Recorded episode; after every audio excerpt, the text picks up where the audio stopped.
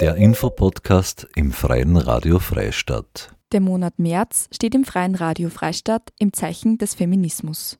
Dieser allumfassende Begriff beinhaltet mehr als nur vermeintliche Frauenthemen. Hierzu werden regelmäßig Begriffe erklärt, recherchiert von Magdalena Horn aus unterschiedlichen Quellen, redaktionell bearbeitet und vorgelesen von Marie-Therese Jahn. Weitere Informationen unter www.frf.at.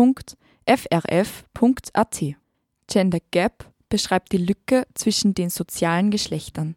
Soziologisch ist das ein feststellbarer Unterschied zwischen den Geschlechtern in unserer Gesellschaft, wie zum Beispiel beim Gehalt, der als Gender Pay Gap bezeichnet wird. In unserer Sprache ist Gendern ebenfalls ein großes Thema, um auch im Sprachgebrauch alle Geschlechter mit einzubeziehen. Die Lücke zwischen männlicher und weiblicher Endung eines Wortes nennt sich ebenfalls Gender Gap.